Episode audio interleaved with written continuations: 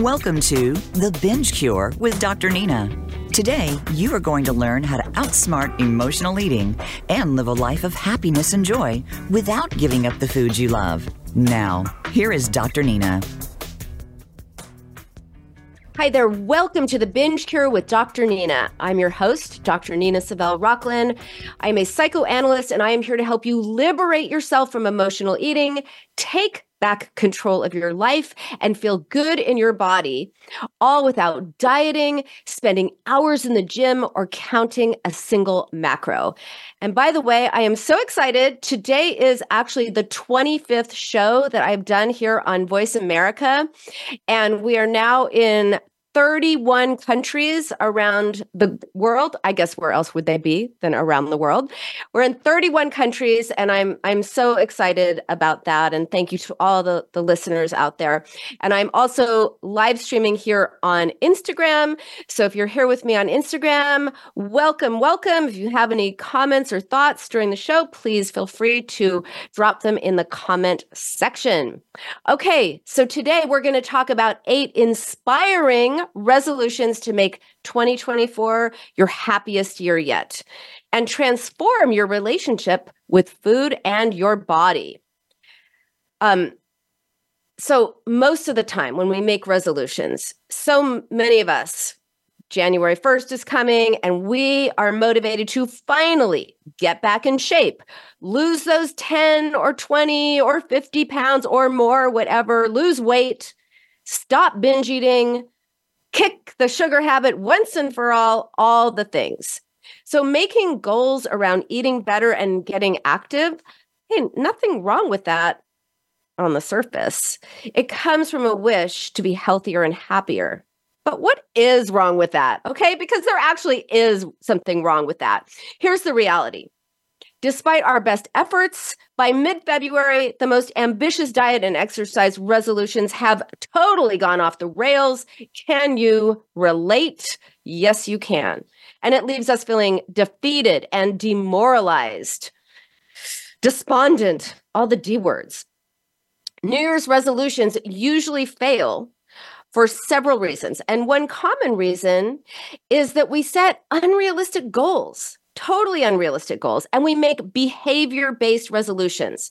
Behavior based are oh i'm going to lose weight i'm going to exercise more i'm going to stop smoking stop binge eating pay off debt travel more all of those things that involve uh, behaviors. And many of us also try to make these drastic changes overnight which can be challenging and by challenging i mean pretty much impossible to sustain in the long run. So that is why this year this year, I am proposing a different tactic. Instead of focusing on changing your behavior, such as vowing to stop binge eating, instead of doing that, because we all know how well that goes, not so well. Instead, set an intention that involves your relationship with yourself, personal growth, connection, passion, set a set an intention that has to do with your relationship with you because connecting to our deeper selves also helps us cultivate a sense of self-compassion and self-acceptance and that is critical for changing our relationship with food. So instead of the let's lose weight and hit the gym resolution, let's get radical. And how sad that is radical to vow to change our relationship with food, our bodies, and ourselves. So, here are my suggestions for how to ring 2024 in on a more realistic and positive note. So, the first is understand the hidden motivations for why you may be turning to food.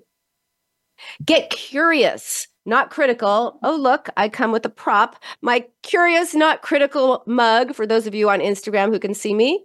For those of you listening on Voice America or or any of the podcast channels, you just have to picture it. My my curious, not critical mug, my theory of life, be curious, not critical because when you are curious, you find answers. When you are critical, you feel bad and then you just might turn to food to get away from your own mean voice. So be curious.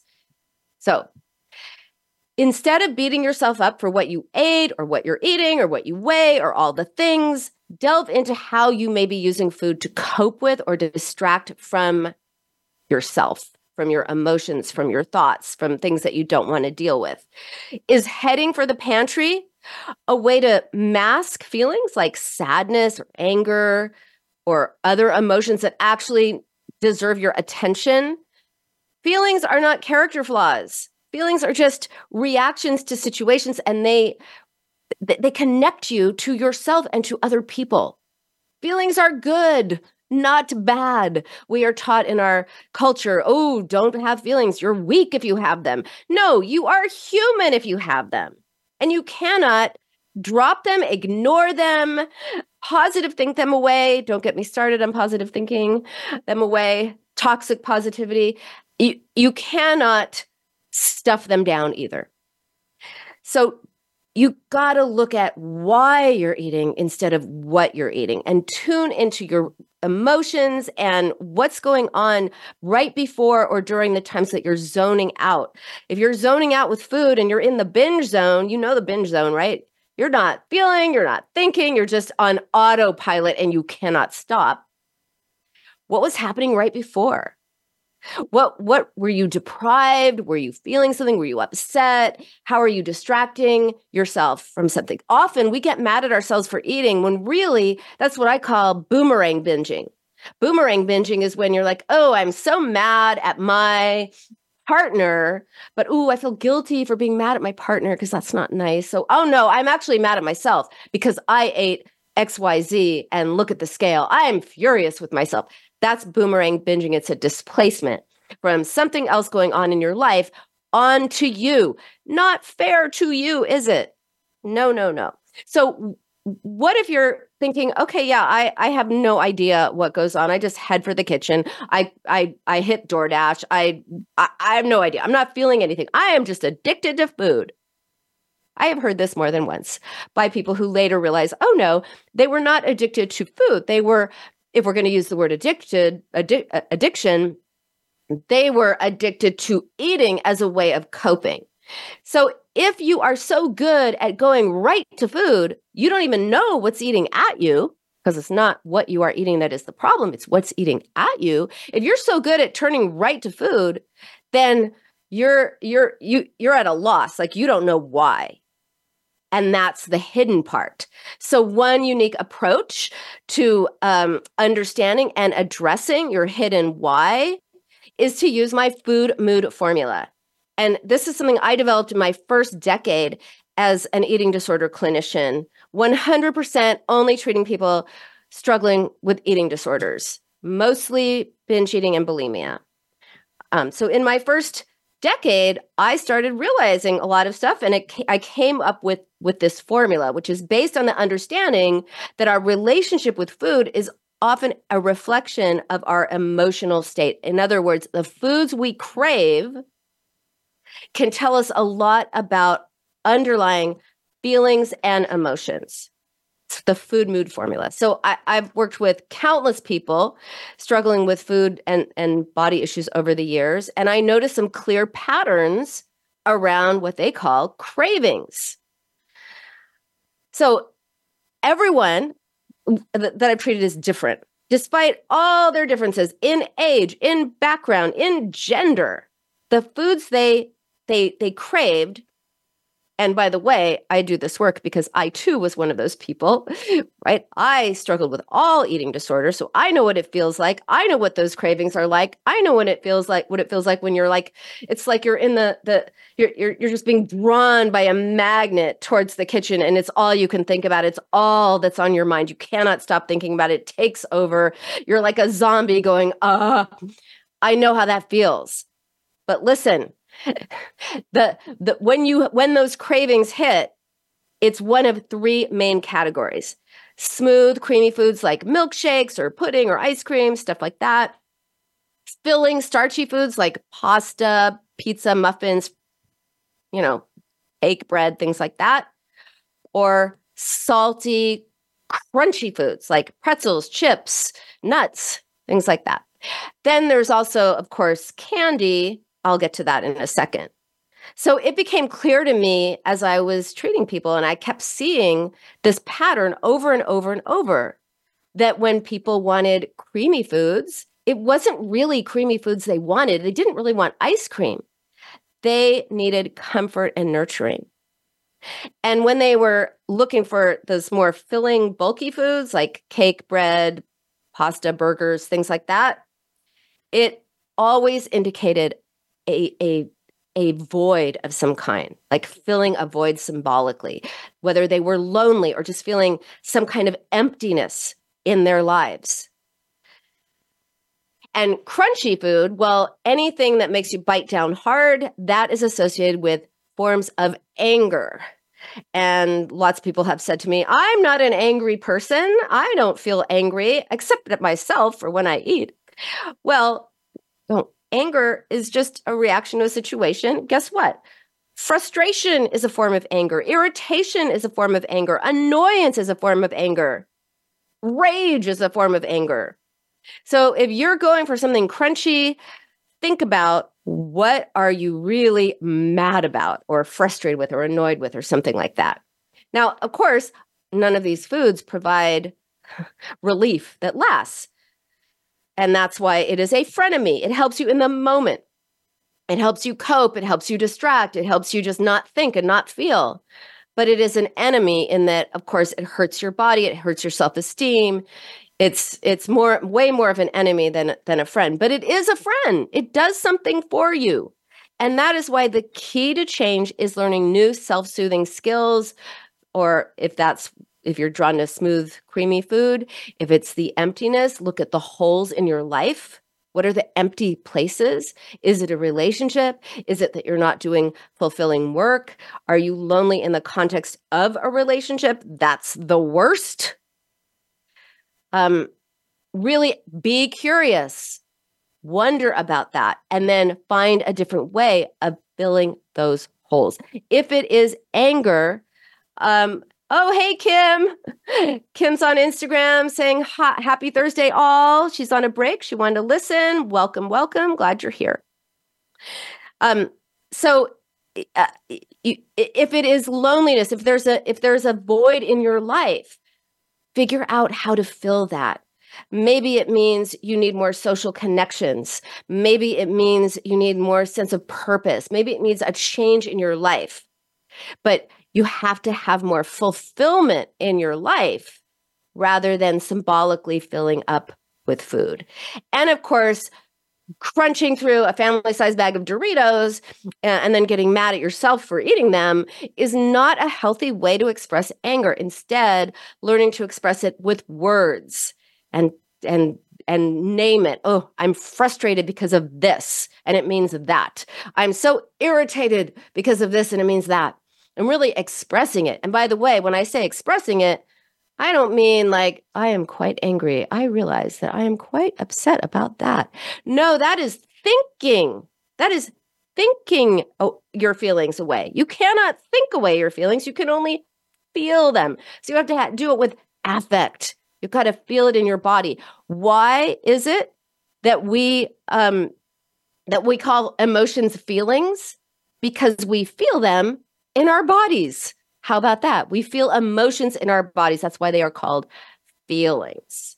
And by the way, some people, some people, they crave all three categories at once. You know, vanilla ice cream with nuts, or, you know, well, maybe not all three categories, but um, two categories or or uh, you know and, and then vanilla ice cream with nuts and then you have bread and pe- smooth peanut butter or something. That's a sign of being of needing comfort and being upset. So get curious find the hidden motivation. Um, exploring the predominant uh, uh, emotion in the food mood formula. So if it's vanilla ice cream with nuts predominantly it's ice cream. That means you're most in need of comfort with a little secondary splash of anger. Both needs your attention. Your internal world needs your attention. It is so, so, so important because when you can identify and express what is really eating at you, guess what? You don't need food to cope, distract, fill the void, do any of the things that it can do for us. And as for as for candy, as for chocolate, well, um, First of all, chocolate kind of goes with, with, the food mood formula because some of us only like milk chocolate or chocolate with creamy centers. There's the smooth and creamy. Others only like dark chocolate. There's the crunchy, or chocolate with nuts. There's the crunchy. And also, if it's not chocolate, but you just like Skittles or something, some kind of candy, consider whether you might need more sweetness in your life. Not the kind that comes from sugar, not the sweetness that comes from sugar, the sweetness of connection and love and fulfillment and, you know, the sweetness of life. Are you missing that? Kimmy loves this explanation. She's heard it before, you can't hear it enough, right? it's a good reminder because we especially now when we're being inundated with ideas about well just take this medication or just go on this diet or just do this. Um it it's it's pulling up it's like pulling up a weed without getting to the root. You got to get to the root to get rid of that weed for good same with binge eating or emotional eating you cannot treat the symptom which is the eating part you got to get to the why and especially the hidden why. So, how about your first resolution for 2024 is to get to your hidden why, to understand the hidden motivations. They won't be hidden if you use my food mood formula. Um, get to the hidden motivations. The second resolution is how about turning your critic into a friend, turning your inner critic into a friend? What a concept! So important to break free from binge eating, emotional eating, stress eating, any kind of unhealthy, unhappy relationship with food. It's important to get rid of your inner critic and instead turn it into a friend, cultivate self compassion. Imagine treating yourself as you would treat a friend who was struggling. Like if your friend was struggling with, um, say, okay, let me start over. Let me gather my thoughts. Okay, here's a scenario for you. Your friend comes to you and says, Oh my God, I just ate an entire pint of ice cream last night. And then I went and polished off the rest of the pizza that my kids didn't eat. I am so miserable. I hate myself.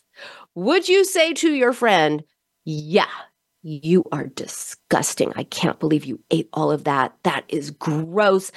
If people knew, they would be horrified. You are awful. You're unlovable, unlikable, and no one will ever love you and I hate you. No, you would never say that to your friend, right? But how often do you say it to yourself? And it seems so okay to say it to yourself. It is not okay it is not okay to talk to yourself that way. No, no, no, no. be nice to you. Do not be critical. So, again, turn your inner critic into a friend. First, understand your hidden motivation. When you get ready to dive into your, you know, comfort food of choice, get curious, ask yourself, what's going on with me that is making me crave this? Use the food mood formula to tune into what are the situations, what are the emotions that are triggering your desire to eat. And once you once you identify those root causes, you can address them directly with support and reassurance the way that you would treat a friend. Because chances are, if that friend came to you and said, Oh, I just ate the pint of ice cream and I polished off the pizza, you would not say any of the, the mean things that I just demonstrated, the way you speak to yourself. You would say, I am so sorry. It, uh, you know, what's going on with you? Let's talk. It's not the end of the world. Clearly, something's going on with you. What's bothering you? I'm here for you. I'm, eh, you know, don't feel bad. I love you. Like, right? You would be supportive. You would be a friend. So that is why you got to be a friend to yourself. Because when we tear ourselves down with our inner critic, it it makes us feel terrible. And when we feel terrible, and we we can't make ourselves feel terrible with all these critical, horrible thoughts and support ourselves and build ourselves up. No, when you when you're cruel and mean to yourself, you're going to feel terrible. And then you're going to go to food to escape your own mean voice. So if you say things like, you are so pathetic. You are so weak. You'll never break this habit. You'll never stop binge eating. You, you, you, you, you. Notice that when you talk to yourself in the second person voice, calling yourself you, that comes from a mean place and it fuels shame. Again, you may turn to food just to escape your own mean voice. I I I had a, a, I talk about this person, but I've heard this a thousand times, more than a thousand times. But I use her as an example. So every morning she would wake up and she would go into the bathroom. She would get on the scale, which of course would ruin her day. She would look in the mirror and she would say to her reflection, You're disgusting. You're disgusting. Notice the second person voice. She was being a critic. So I asked her to repeat that and just use a just one tiny change of pronoun. Instead of saying you're disgusting, I told her to use uh, come from an I statement and say I'm disgusting. And here's the awesome thing is she couldn't do it. She was like, "Oh no, oh that's I'm ah, it sounds so harsh." Exactly. It is easy to beat ourselves up in that you voice. It is harder, not for everybody, but for most people, it is harder to be cruel and critical and mean and vicious and awful to yourself from an a, a first person I voice. Right. So think about that and really, really uh, be kind to yourself. If you wouldn't say something to a friend, a child, or someone you love, don't say it to yourself. And another another thing to think about, like let's go back to the friend who had a, a like let, let's say we we get in our DeLorean time machine and we roll back time to before she turned to the ice cream and the pizza and all of that. She's she just had a really bad day. Maybe she, you know, had a fight with someone or just failed at something at work or someone was mean to her or just some kind of hardship that left her really upset. You would not say to her, "Oh my gosh, you're upset? Okay, look, I I I got you covered." Um have some ice cream uh, that'll make you feel better or how about like we order pizza no i don't think you would say that i hope not you'd probably say, I'm sorry this happened. I know it's really tough right now. How can I help? How can I support you? Bring that same quality of compassion and curiosity to yourself. And by the way, one way to turn your critic into a friend is to use my signature acronym, VARY, V A R Y. I'm a big fan of acronyms. I find them very useful. VARY stands for ag- ag- validate, acknowledge, and reassure yourself. And that's what you want to do when you feel that need to, to eat or, or head for the kitchen or eat something, or when it's just even on your mind. So here's an example of how vary would sound. Like, um, like say you're just really disappointed with something that happens. Or think about a time when you were disappointed. Here's what you might say to yourself using VARY. You might say, you know, it makes complete sense that I feel so disappointed. That's validating. Anyone would feel this way. You're acknowledging, of course, of course you feel this way. How could you not? And this feeling won't last forever, and things will get better in time. And I know that I have been through tough times in the past, and I will get through this too. I have confidence in myself. So let me ask myself what I need now to care for myself during this time. And then care for yourself, N- meet your needs, reassure yourself, give yourself what you need. That's not food.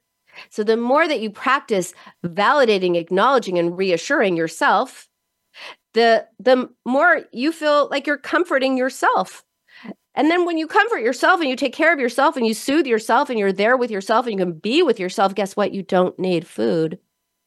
for escape, to numb, to comfort, or any of the things. And also remember that that the way you speak to yourself is very important. I've also shared about the person who said, "I uh I tried talking to myself and it did not work at all." Just like I said everything you told me to say, I validated, acknowledged and reassured myself and didn't help at all. So I said, "Well, what did you say and how did you say it?" And it was something like she, this is this is how she said it to herself um, uh, I know this is hard, but it it it'll get better. You'll be okay. Okay. Uh, no wonder she didn't feel better. Like there's nothing about that that is comforting or reassuring or validating or anything. You can use the same, you say the same words and they can sound differently. If you say, "Oh, I know this is hard, but it's it's going to get better. It'll be okay." Same words, totally, totally, totally different feeling that comes with it. So um, it makes a huge difference in terms of the impact, the way you talk to yourself, not just the words you use, but how you say it. So it's like, eh, I like to say a, a, a soothing tone is like a verbal hug. So give that to yourself so that you don't end up filling those emotional voids or comforting yourself or all the things with food. All right. So, oh, I have two minutes before the break, but I'm going to get started on the third resolution. So, we talked about, you know, vowing to understand your hidden motivations, turning your inner critic into a friend, and the third is is uh, uh creating a resolution to make friends with the mirror. Um, and Kimmy is saying, really needing to correct with your yourself honestly is so hard. It really is. It's very hard because we're taught in our culture. I'm going to get to make friends with the mirror probably after the break, but we're we're we're taught in our culture that we we shouldn't have feelings right? If you if you're mad you need a, a, anger management class. If you're sad you need an antidepressant. If you're anxious there's a pill for that too. The message is hey don't have feelings. Don't have them. So what do we do when we have feelings and we don't know how to respond to ourselves in a kind, loving way, we're going to find a way to escape our feelings, to soothe our feelings, or something of that nature. And that is why being able to show up for yourself in a soothing, loving way is crucial. It's everything. So, really, practice makes progress, not perfection, because you know, there's no such thing as perfection. So it's something to keep practicing. I'm going to take a two minute break. And I, uh, if you're on Instagram, I'm going to stay with you. But um, uh, if you're not, I will be back with you in two minutes and we will continue with more inspiring resolutions. See you soon. Follow Voice America at facebook.com forward slash voice America for juicy updates from your favorite radio shows and podcasts.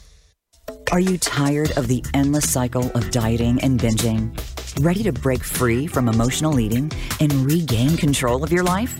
Look no further than The Binge Cure with Dr. Nina, the transformative radio show that will empower you on your journey to food freedom. Dr. Nina is here to guide you every step of the way. Join her as she delves into the true causes of binge eating, uncovers hidden triggers, and gives you effective strategies for lasting change with practical tips and inspiring stories of transformation. The Binge Cure with Dr. Nina will help you nurture a healthier mindset, embrace self compassion, and rediscover your true self. These days, everyone is looking for information on staying young, healthy, and fit. The Voice America Health and Wellness Network is here to help you on your quest to better health and a better you. We talk about everything from diet, fitness, and aging to substance abuse, personal growth, mental health, and much more. Learn from our experts who cover health and wellness from traditional and holistic perspectives. Tune in to the Voice America Health and Wellness Network. Healthy living starts here.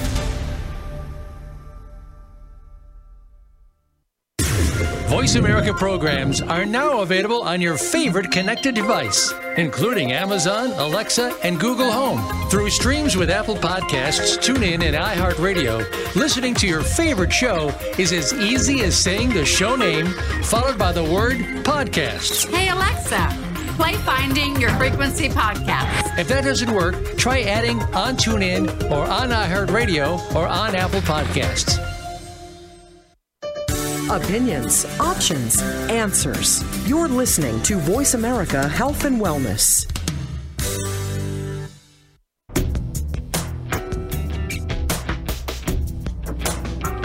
Welcome back to The Binge Cure with Dr. Nina. Have questions for Dr. Nina? Join her on the show at 866 472 5792. That's 866 472 5792. Now back to the show. Welcome back to the Binge Cure with Dr. Nina. We are here talking about eight inspiring resolutions to make 2024 your happiest year yet.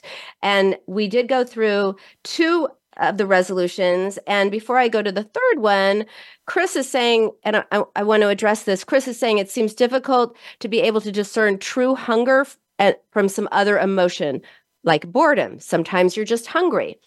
Absolutely, Chris. And this is a great question. So here's how you differentiate emotional hunger from physical hunger. Yes, absolutely. Sometimes you're just hungry, and that would be physical hunger.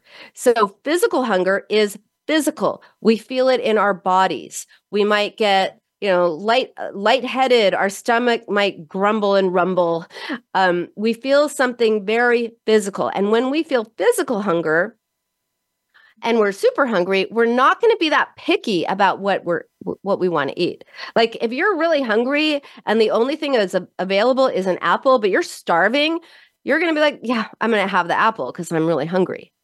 That is eating for physical reasons. When you feel it in your body.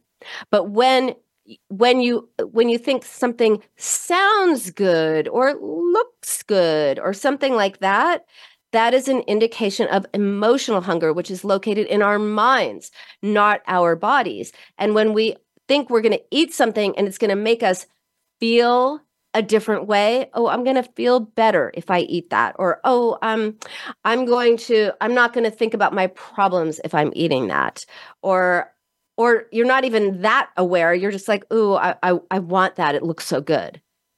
That is more emotional hunger so hopefully that gives you a, gauge to be able to tell if you are physically hungry or emotionally hungry. Physical, body, emotional. Ooh, that. Oh, and I should say, when you're like, ooh, that looks good or sounds good, you're more picky. Like, oh no, it has to be. If, if you don't, if, if if the only thing is there is an apple and you don't like apples, you're not going to eat an apple for emotional comfort. You're going to go for like, well, where's the ice cream, or you know, where's the whatever. So that those are some ways that you can gauge it. And also, Chris, I would say, um, in terms of hunger, figure out how hungry are you. I, I like to use a scale of one to five. So five is you're absolutely ravenously starving and you would eat just like even if you're a vegetarian you would eat a steak that's how hungry you are one is like eh, you can eat, but you're not really hungry. You want to never get past like a two and a half or three, because when you get too hungry, that can trigger a binge, which is you you, but not a emotionally based binge, more like a, a hunger physiological binge where you don't eat enough, you're so hungry, and once you start eating, you can't stop because you don't get to that fullness soon enough. And then before you know it, you've binged and you go, ooh. Um, and when you are eating, so you want to not get more than a two and a half or three on a scale of one to five for hunger. And then when you do eat, you don't want to get past two and a half or three on fullness. So five is, oh my God, I ate so much. I have to unbutton my pants and my stomach actually hurts. It's horrible. The worst feeling ever. Oh, I remember it well. But haven't had that for decades, right? It is possible. The binge cure is possible. And and you want to get to like two and a half of three or three, which is like, you know, okay, I'm not hungry anymore, but I'm not too full. I am just right. and be really aware of that as you eat because often especially people who struggle with binge eating eat really fast because there's something so shaming about eating that uh, you can also get eat too much too fast and then you get uncomfortably full. And then if you have that diet mentality of i've blown it i ate the thing i shouldn't have eaten or i've already eaten this i might as well have all the other things then you end up even eating more and getting more physically uncomfortable which can psychologically convert uh, uncomfortable emotions into physical discomfort but that's another show. All right. So, third resolution this year is make friends with the mirror.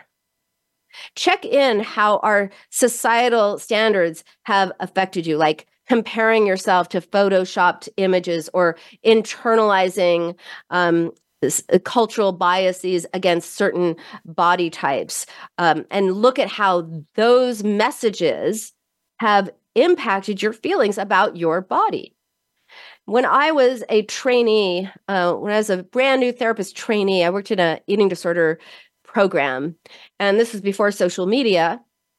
And so what we would say is you that to people like you cannot look at magazines or watch TV. You can't look at magazines and you can't watch TV. And everyone you can read a book or you could do other things, but the whole reason for that was that they you you get so used to comparing yourself you don't even realize you're doing it. And just looking at a magazine cover would make people feel bad or looking through a magazine would make them feel bad.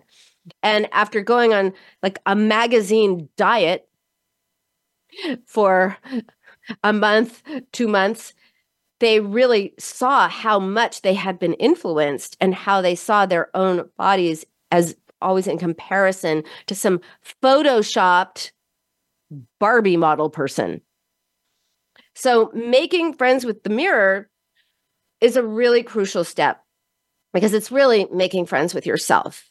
And it means accepting your body as it is without judgment and criticism, even if you are losing weight. Right? That's a tough one. I'm suggesting that you can accept that, you know, uh, or just not hate on your body, even if you are trying to change your body.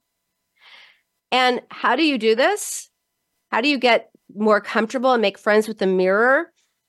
Stand in front of the mirror and instead of focusing on all the flaws or all the perceived flaws or all the things that you hate and want to change and want to lose, concentrate on the parts of your body that you appreciate. And whenever I suggest this, people say, I don't like anything about my appearance. Nothing, zero, zip. I hate everything. No, there is something you can appreciate, whether it is your eyes or your smile or your hair or the strength in your arms or whatever it is. There is something about your physical appearance that you can appreciate. And of course, it, we all have days when this is really hard.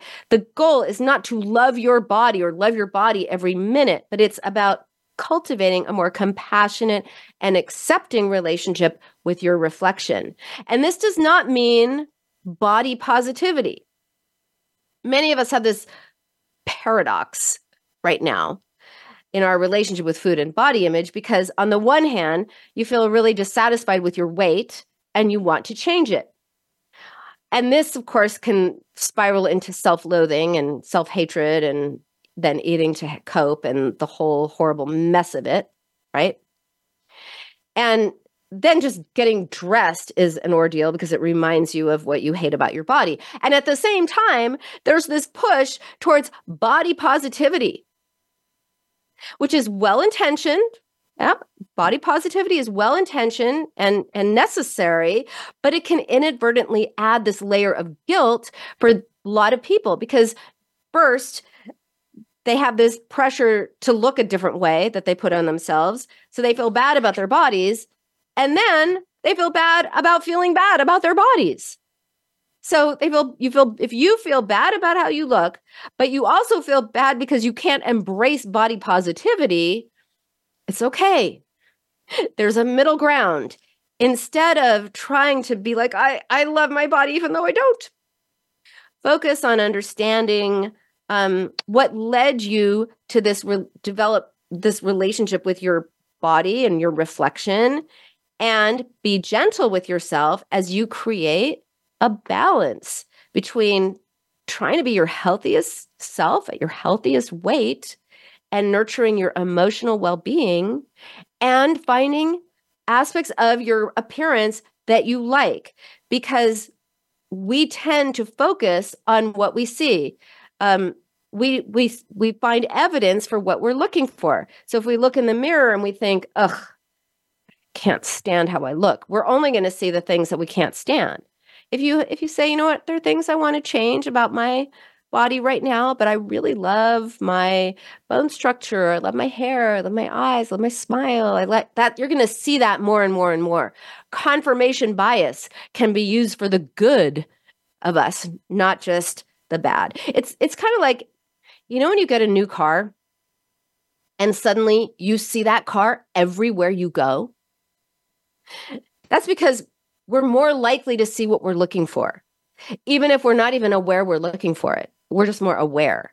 So the more you consciously focus on finding what you like and appreciate about your appearance, the more you will like what you see. So again, the goal is not just to accept your body the way it is if you don't like it. It's to accept yourself in your entirety with kindness and without judgment and and to be on your own side with yourself for yourself find things about that you like about your appearance as you're working to lose weight. And yes, I am an eating disorder therapist who says, yes, it is okay to want to lose weight. I don't know why that became forbidden, but I'm just going to say the quiet part out loud. Of course, you want to lose weight if you want to lose weight. It's okay. It's the way that you set about losing weight that is the problem if it's harsh, if you're attacking yourself, if you're only going to feel good about yourself at a certain weight, that's no good. That's because the $60 billion diet industry sells us this illusion that when you lose weight, you're going to be the better version of yourself and you're going to lose all the things you don't like about yourself. No, when you lose weight, you know what happens? You lose weight. That's it. You want to lose weight because you want to wear a different size, because you think you're going to look cuter, you're going to feel better, you're going to move around more easily. Awesome. But just do it in a way that is healthy and nurturing instead of critical and cruel and and and harsh. So, making friends with the mirror is not about achieving a certain look or a certain size. It is about fostering a more healthy relationship with your appearance. It's about self care, self understanding. And ultimately, it's about self love. By the way, your body is yourself. If you didn't have that body, where would you live? There's often this idea that there's you and your body. No, your body is you, a part of you. So take care of you, all of you. Um, all right, and that kind of leads me to uh, to reflect on the cultural messages that we get. So another resolution is to kind of challenge the the the messaging that we get in our culture that that give give us these ideas that we have about ourselves and reflect on these messages where they came from they come from our families and they come from our culture.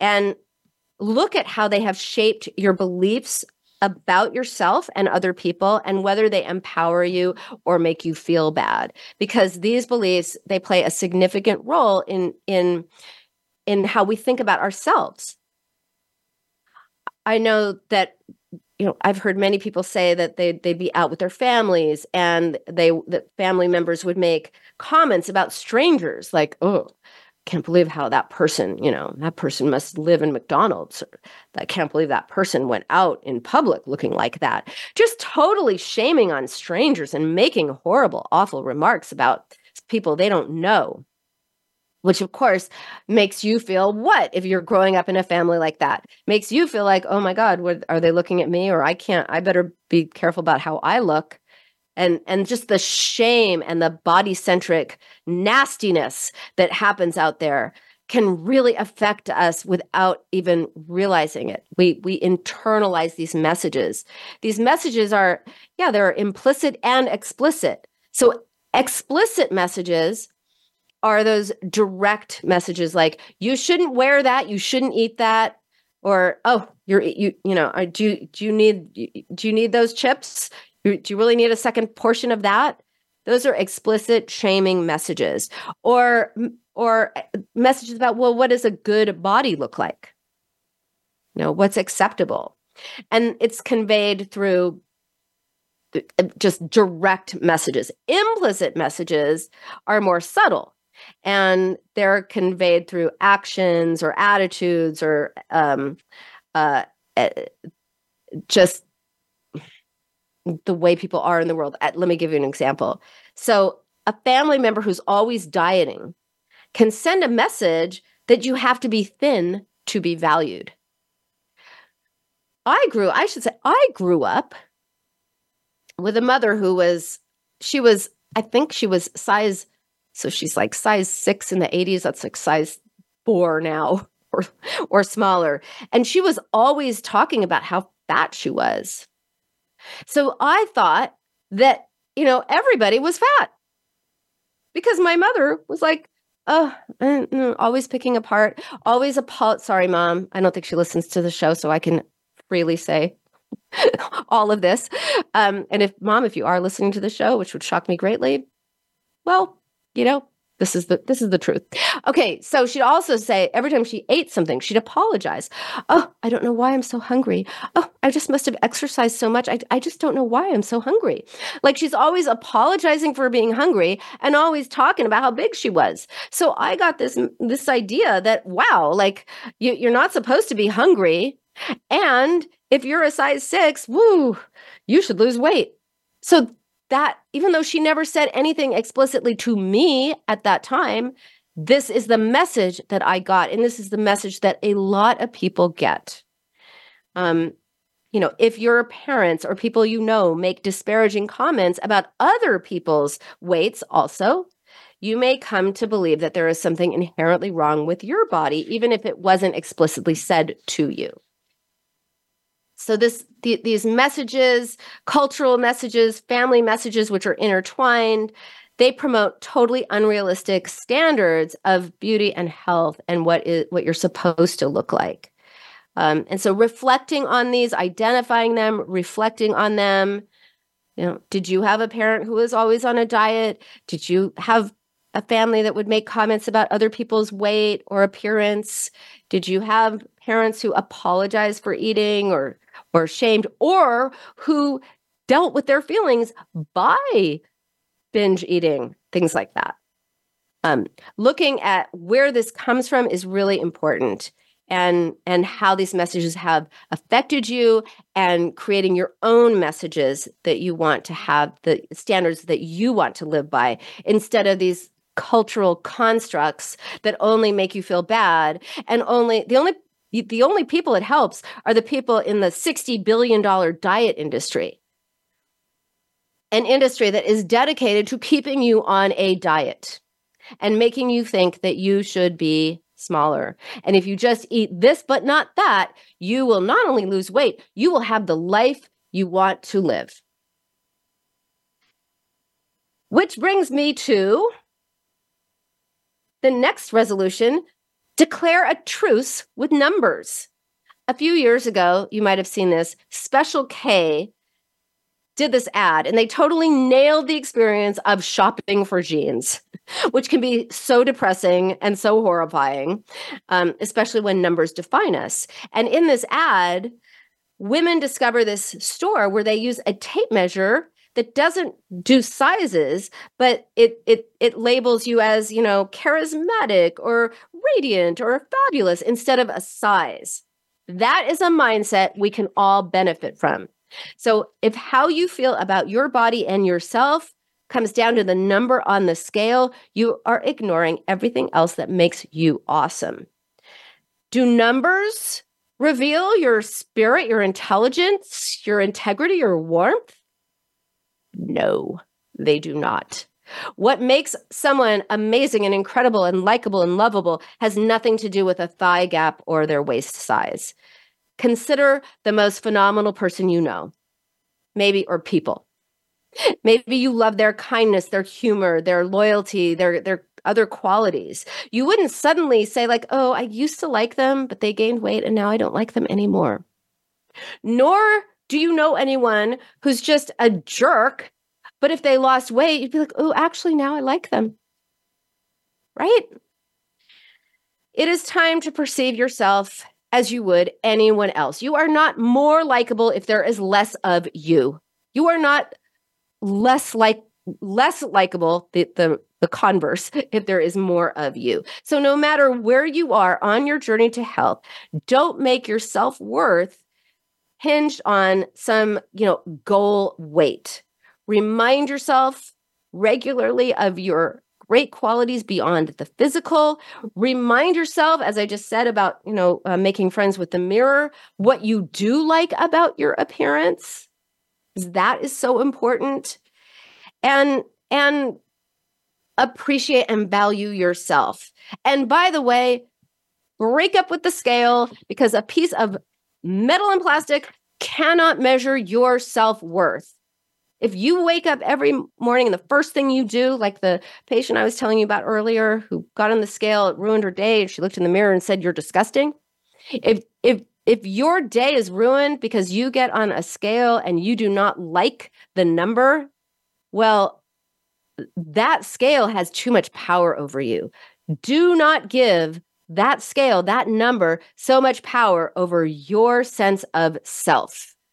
There are other ways to value yourself and measure your value. And you deserve, by the way, to feel good the way you are right now without changing, without anything else. Guess what? You deserve to feel good about yourself. So let's lose the self judgment and get curious about all that makes you fabulously, amazingly, wonderfully you.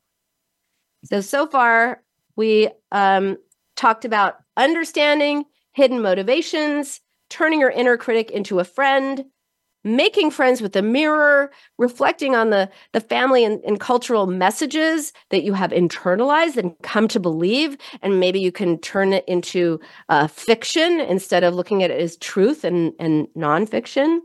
And declaring a, a, a truce with numbers is another way, is another resolution that you can make.